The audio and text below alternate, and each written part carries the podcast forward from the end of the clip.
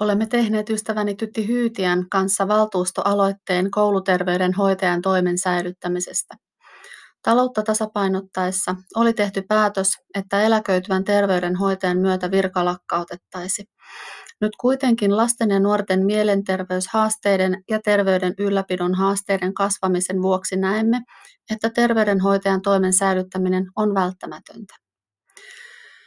Koska olemme sopineet aikaisemmin, että valtuustokokouksissa ei lueta näitä aloitteita kokonaan, vaan vain tiivistelmä ja keitä sen aloitteen takana on, niin en valtuustokokouksessa sitten lukenut omaa aloitettani, mutta tässä teille sen luen kokonaan.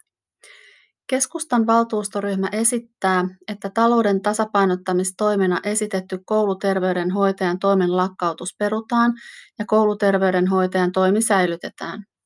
Kouluterveydenhoitajan toimen säilyttäminen on ennaltaehkäisevää ja kustannustaloudellista.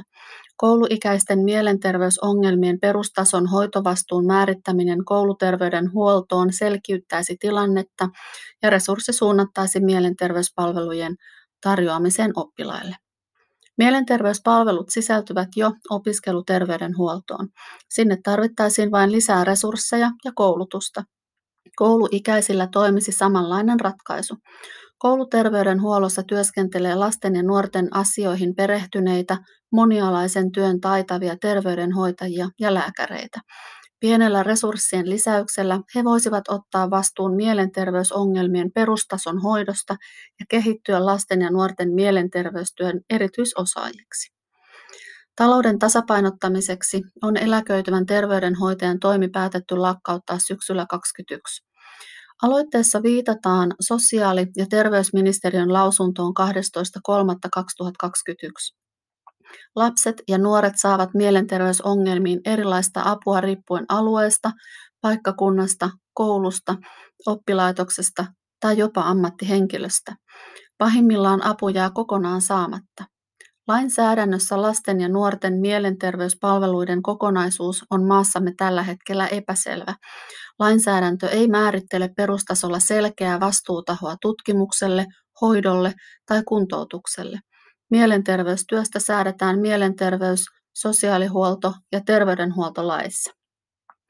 Perusterveydenhuollolle kuuluu mielenterveyttä edistävä ohjaus, neuvonta, tarpeenmukainen psykososiaalinen tuki ja lievien häiriöiden hoito. Sosiaalihuolto vastaa mielenterveyden edistämisestä ja tuesta, mutta mielenterveyshäiriöiden tutkimus ja hoito eivät kuulu sen tehtäviin. Erikoissairaanhoidon tehtäviä ovat kiireellinen hoito ja lähetteellä kiireetön vaativa hoito. On huomioitava myös lainsäädännöllinen ero koulu- ja opiskeluterveydenhuollon tehtävissä. Terveyden ja hyvinvoinnin edistämistyö kuuluu molemmille, mutta vain opiskeluterveydenhuoltoon sisältyvät sairaanhoitopalvelut myös mielenterveyshäiriöiden osalta. Ratkaiseva kysymys kuuluukin, kuka lopulta vastaa lasten ja nuorten mielenterveyshäiriöiden tutkimuksesta ja hoidosta perustasolla? Sekä koulu- että opiskeluterveydenhuollon kumppaneina opiskeluhuollossa työskentelevät kuraattorit ja psykologit. Myös opettajien kanssa tehtävälle monialaiselle työlle on pitkät perinteet. Ratkaisu olisi myös lapsi- ja nuorilähtöinen, sillä se tarjoaa perustason mielenterveyspalvelut helposti saavutettavina lähipalveluina. Hoitovastuu koulu- ja opiskeluterveydenhuollossa ei kuitenkaan saa vaarantaa ehkäisevää työtä.